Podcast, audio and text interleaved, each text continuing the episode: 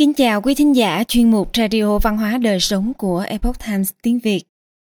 Hôm nay, chúng tôi hân hạnh gửi đến quý vị bài viết có nhan đề Ngôi nhà là nơi chúng ta phát triển tự do. Bài viết của tác giả Annie Holmquist do dịch giả Hoàng Long chuyển ngữ. Mời quý vị cùng lắng nghe. Cách đây nhiều năm, trong lúc ăn tối với một cặp đôi người Trung Quốc, tôi đã nghe họ kể câu chuyện về cha mẹ của mình. Khi mới từ Trung Quốc đến tiểu bang Dakota, cha mẹ họ đã kinh ngạc thốt lên. Vùng đất này quá thật rộng lớn. Tôi đã dịch giảm nhẹ câu này rồi. Họ có thể xây rất nhiều chung cư ở đây. Lúc đó tôi đã cười sảng khoái, nhận ra sở thích của người dân Hoa Kỳ và người dân Trung Quốc khác nhau như thế nào. Người Mỹ chắc chắn không cần nhiều tòa nhà cao tầng trên vùng đồng bằng của tiểu bang Dakota.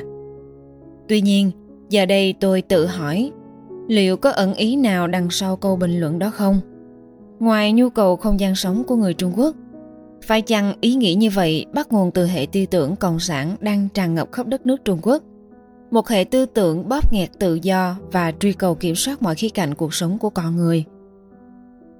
Quyền sở hữu nhà Một ngôi nhà nhỏ có hàng rào màu trắng là giấc mơ của người dân Hoa Kỳ ngôi nhà đó là nơi để nghỉ ngơi, để gia đình quây quần bên nhau, là nơi để sống, làm việc và vui chơi.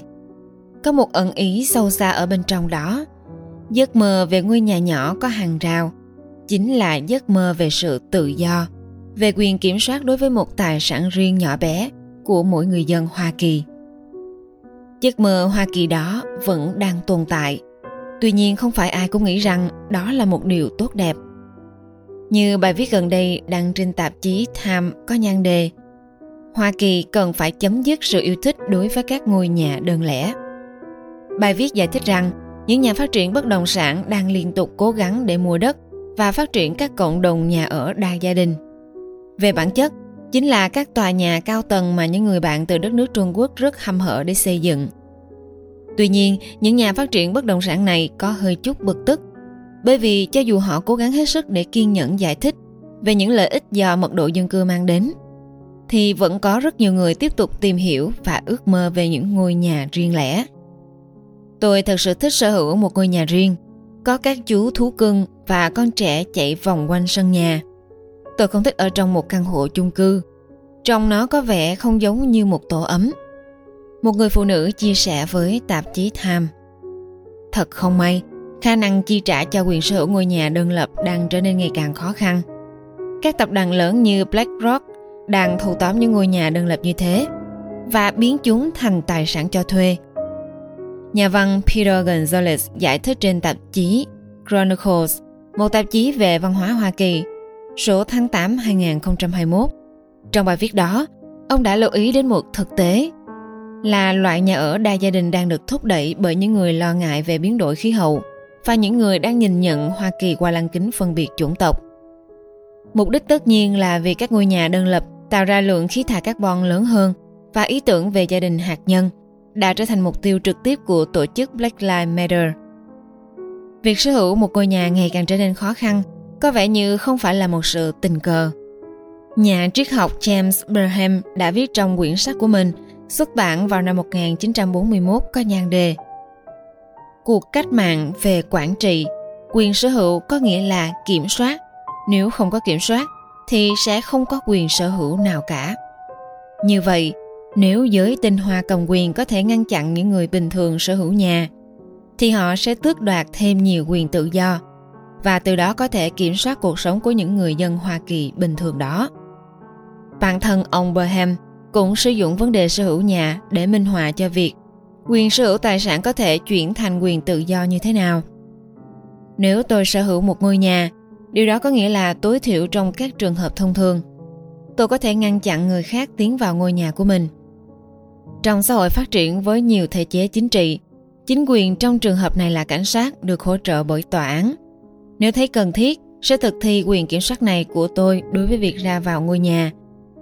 Nếu tôi không thể, khi tôi muốn ngăn không cho người khác vào nhà và nếu bất kỳ ai khác hoặc tất cả mọi người đều có quyền ra vào nhà giống như tôi thì tôi và bất kỳ ai cũng sẽ không thể nói rằng mình là chủ sở hữu của ngôi nhà. Ông Braham cũng lưu ý rằng quyền kiểm soát đi cùng với quyền sở hữu sẽ đem đến nhiều lợi ích cho chủ nhân, gồm cả sự ấm áp, nơi trú ẩn và sự riêng tư. Cá nhân có thể mất đi sự tự do lẫn các lợi ích đó của mình khi bị tước đoạt quyền kiểm soát ngôi nhà và trao cho những người khác, như tập đoàn hay chính phủ. Tuy nhiên, nếu chúng ta muốn có những lợi ích đó, thì chúng ta cần theo đuổi giấc mơ Hoa Kỳ mạnh mẽ hơn nữa. Không chỉ cho bản thân chúng ta, mà còn cho tất cả mọi người. Bạn có muốn được tự do thoát khỏi quyền lực và sự kiểm soát của chính phủ? Vậy thì hãy dành nguồn thu nhập của mình để mua một ngôi nhà riêng cùng với những tiện nghi khác nhằm biến ngôi nhà trở nên thoải mái cho bản thân và những người thân yêu. Thay vì tiêu phí thu nhập của bạn vào các trải nghiệm hoặc những vật phẩm phù phiếm, bạn có muốn con cái mình hiểu biết và quý trọng sự tự do? Vậy hãy khuyến khích chúng hướng đến việc sở hữu một ngôi nhà riêng. Đồng thời hãy tích trữ một khoản tiền nhỏ để hỗ trợ cho con trẻ nhằm đạt được mục tiêu này trong tương lai. Hãy dạy con cái cách làm các công việc để bảo dưỡng ngôi nhà. Việc học cách sơn phết, tân trang và làm đẹp ngôi nhà từ khi còn nhỏ sẽ đặt nền móng cho niềm tự hào lớn hơn của con trẻ khi được sở hữu và mong ước có một tài sản riêng cho mình trong tương lai. Bạn có muốn người khác cũng được trải nghiệm sự tự do của việc có một nơi gọi là tài sản riêng đem lại?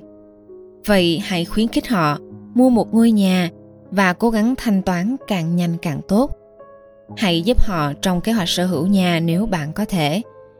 Hãy làm cho ngôi nhà của bạn trở thành một địa điểm tốt đẹp, nơi mà bạn có thể mời mọi người đến để họ trải nghiệm hương vị của sự tự do và những lợi ích mà việc sở hữu nhà mang lại.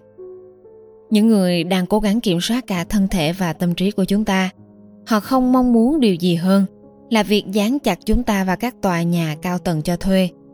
Những tòa nhà nghiền nát tâm hồn để tiêu diệt sự tự do của chúng ta đừng để họ làm điều đó không có bất kỳ nơi nào giống như ngôi nhà của mình đặc biệt là khi ngôi nhà ấy được đặt trên một mảnh đất tự do. Quý thính giả thân mến, chuyên mục radio văn hóa đời sống của Epoch Times tiếng Việt đến đây là hết. Để đọc các bài viết khác của chúng tôi, quý vị có thể truy cập vào trang web epochtimesviet.com. Cảm ơn quý vị đã lắng nghe, quan tâm và đăng ký kênh. Xin chào tạm biệt và hẹn gặp lại quý vị trong chương trình lần sau. Kính chúc mọi điều bình an và tốt lành đến quý vị cùng người thân.